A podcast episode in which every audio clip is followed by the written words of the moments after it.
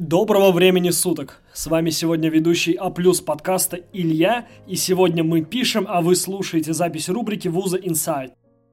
В этой рубрике мы расспрашиваем выпускников и студентов разных учебных заведений об их уникальном опыте, а также выпрашиваем разные секреты учебы и разговариваем на совершенно разные темы. Это интересно для нас и может быть интересно для вас, так что подписываемся на наш канал. И сегодня у нас в гостях молодой человек, футболист, магистр политологии и просто плейбой. Но без костюма я никто. И сегодня мы говорим о том, как быть спортсменом, при этом профессиональным, и как успевать с учебой. Представьтесь, расскажите немного о себе. Кто ты по жизни? Ну, все кроме плейбоя, да, плейгерл. Давайте так, какое направление подготовки закончили, где сейчас учитесь? Э, сейчас не учусь, закончил направление политологии, бакалавриат э, вуза одного известного, вот. Э, потом поступил в магистратуру, отучился там, тоже с успехом ее закончил. И, в принципе, все, теперь занимаюсь футболом. Футбол, значит. А расскажите о своем спортивном опыте чтобы мы и зрители понимали немного, о чем речь? Ну, спортивный опыт у меня довольно большой. Я занимаюсь футболом, именно футболом с 7 лет. Мне сейчас 27, то есть 20 лет, большую часть сознательной жизни своей, ну, всю сознательную жизнь, по сути, занимаюсь этим. Профессиональный спортсмен, являюсь профессиональным спортсменом. В принципе, все. Как вы считаете, высшее образование играет большую роль в жизни спортсмена? Нужно ли спортсмену вообще идти в ВУЗ? Да я считаю, что в принципе высшее образование играет большую роль в жизни любого человека. Не так зависит, насколько у тебя есть профессия какая-то. Тебе нужно высшее образование, чтобы быть немножко образованным и получать какие-то знания, не просто быть э, односторонним, что ли.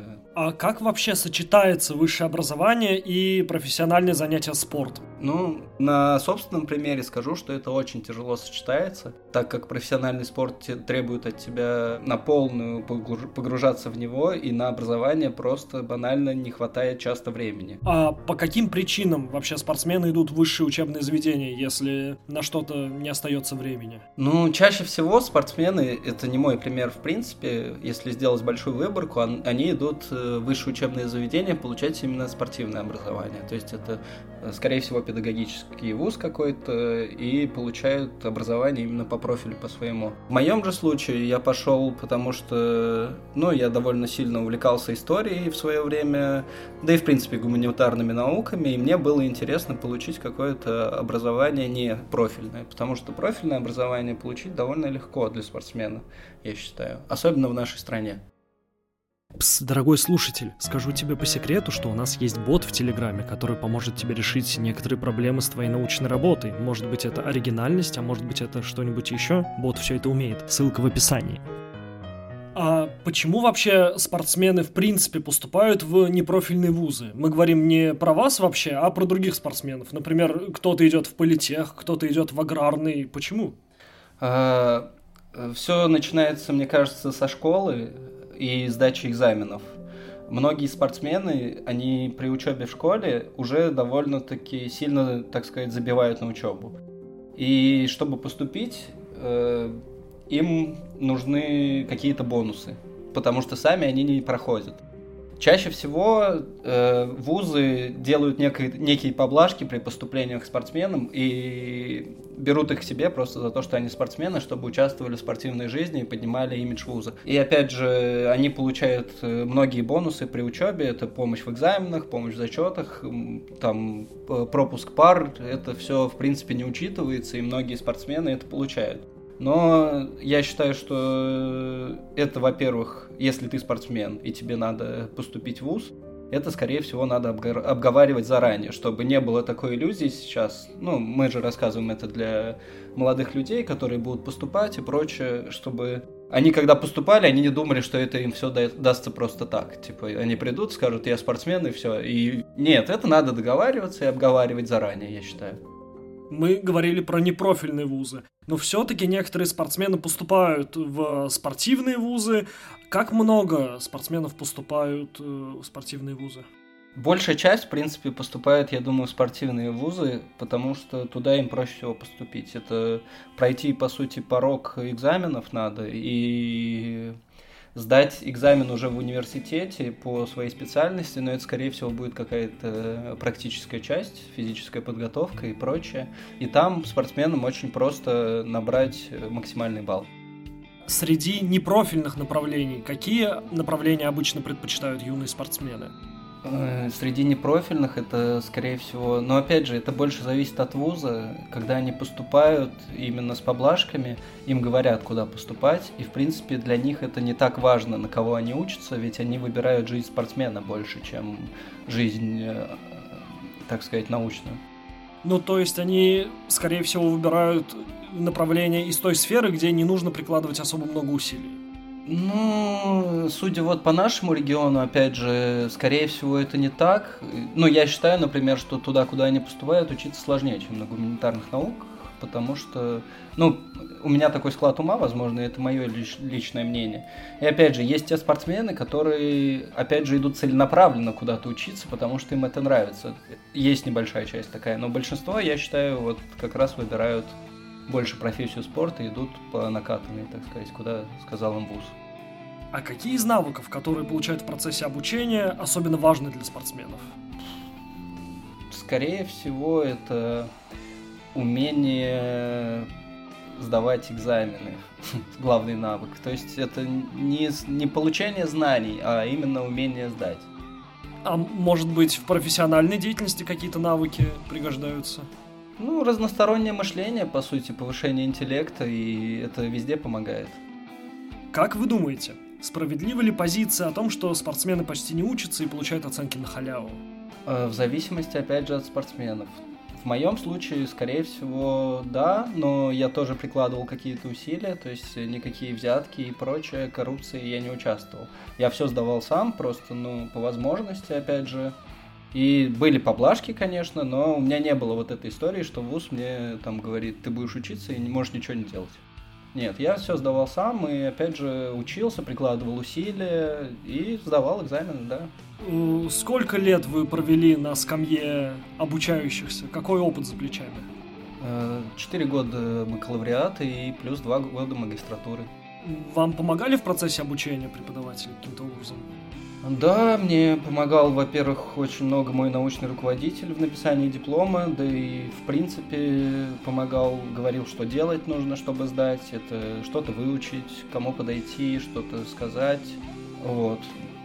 В целом, ну, все понимали, что я спортсмен в ВУЗе, ну, именно на моей кафедре там, и делали некие поблажки, но не сильные, опять же, просто мне чуть-чуть больше помогали. Вот, а как одногруппники относились к этому? Это надо у них спросить, наверное. Ну, все по-разному, я думаю, но в основном им это было не особо важно, так как у них своя учеба, какая разница, как я получаю это все. Интересно, дает ли вузу какие-то бонусы то, что в вузе учатся профессиональные спортсмены? Думаю, да, потому что сейчас студенческий спорт очень сильно развивается, прям довольно сильно в стране. Есть э, многие соревнования, это дает престиж вузу, имидж и прочее. А вуз просил вас о чем-то в процессе обучения? Может быть, где-то выступить, может быть, какие-то еще услуги за услугу? Не было услуги за услугу, по сути, просто я выступал за вуз реально и играл в футбол там, э, бегал легкоатлетику за вуз, но они меня об этом не просили, просто говорили, ты сможешь это сделать? Я говорю, да, я смогу там э, в свободное время от своей профессиональной деятельности. А как ваша команда относилась к вашей учебе? Ну, у нас в команде многие учились, и, ну, в первую очередь ты должен быть на работе, так сказать, это профессиональный спорт. А там все остальное это твое дело, занимайся чем хочешь. А как э, относились к родители к вашему выбору профессии, к вашему выбору специальности в ВУЗе? Родители с детства хотели, чтобы я был спортсменом. Э, я уезжал даже там в 13 лет в другой город жить один. Э, так что это был... Э, ну, поддерживали спортивную деятельность. Выбор вуза. Мне говорили, да, что профильная специальность спортсмена я всегда смогу получить попробуй сделать что-нибудь разностороннее, поступи куда-нибудь еще. Ну и я поступил, да, по сути, туда, куда и хотел, и туда, что мне нравилось, где мне нравилось. Супер. А как вы относитесь к критике спортсменов, которые покупают себе дипломы, научные степени? как вы думаете, они в большинстве своем сами этого добивались или действительно слухи правдивые, они все покупали? Я считаю, что есть разные случаи, опять же, если углубляться допустим, некоторые сами все делали, некоторые покупали, конечно, что-то. Да и опять же, какая критика, какие вопросы к этим спортсменам, если, в принципе, система позволяет это делать? Мне кажется, тут больше вопросы к системе образования, а не к самим спортсменам и людям, которые ей пользуются. А в вашей команде, в которой вы играете сейчас, есть ли те, кто до сих пор учится в ВУЗе? Ну, у нас сейчас довольно молодая команда, и многие ребята только поступают в ВУЗ. И как раз как они это выбирают, э, опять же, это интересно, наверное. Я им, конечно, могу что-то посоветовать, но сейчас поколение такое, люди не особо осознают, что они хотят там свои 17-18 лет. И они сами не понимают, куда им идти. Но мы им в этом поможем. Постараемся, я думаю. Давайте так, опишите распорядок своего типичного дня, когда вы учились в ВУЗе. Э, это, скорее всего, тренировка с утра, часов 8-9 она начиналась. К 11 к 12 я приходил на пары, сидел несколько пар и шел на вторую тренировку. Ну, в целом вот так вот. То есть тренировки, тренировки и тренировки, а вуз когда успеется? Да, так и было, по сути. Еще немного вопросов. А вопросов действительно осталось немного. Если вам нравится, что мы делаем, взгляните-ка на рубрику Вуза Experience, где выпускники всех вузов нашей необъятной родины делятся своим невероятным опытом. Поговорим про соотношение профессионального спорта и денег. Много ли вообще в профессиональном спорте денег, если ты только начинаешь, но уже находишься в спортивной команде профессиональной?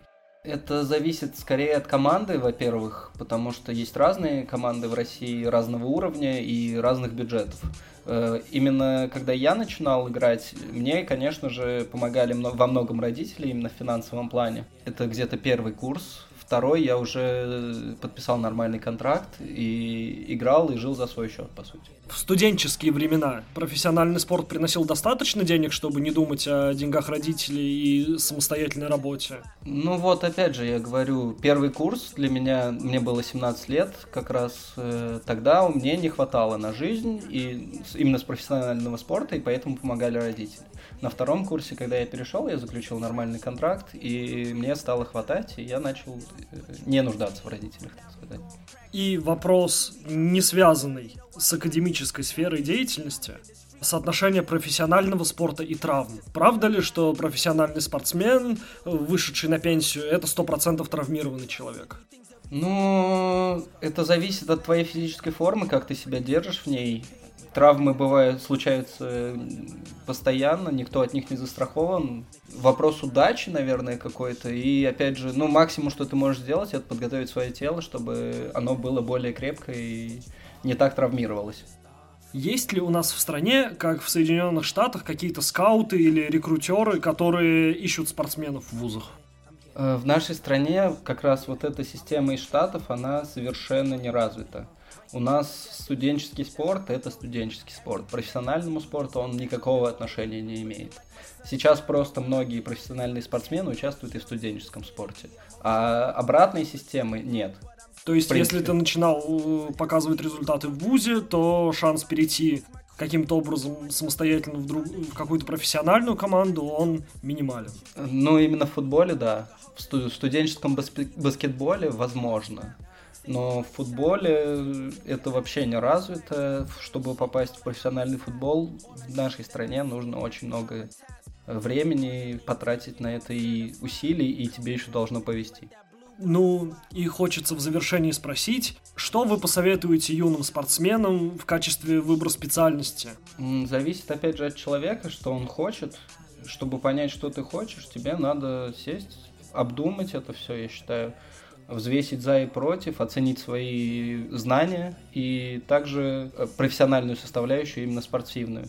Насколько ты хороший спортсмен и должен ли ты идти в профессиональный спорт. Получится у тебя это или нет, потому что шанс очень невелик. Я считаю, что надо выбирать специальность такую, которая может тебе помочь в жизни, если у тебя не будет профессионального спорта.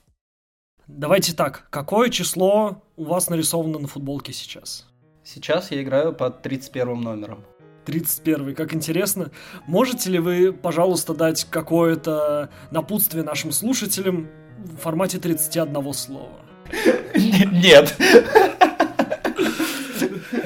Я столько слов не придумаю, господи. Спасибо за ответы на наши вопросы. Вот о чем поведал нам профессиональный спортсмен, выпускник бакалавриата и магистратуры по направлению политология и просто красавчик. Если вы хотите принять участие в этой рубрике, ссылка в описании. Там же вы найдете много других интересных вещей. А с вами был А подкаст, его ведущий Илья, и до скорого.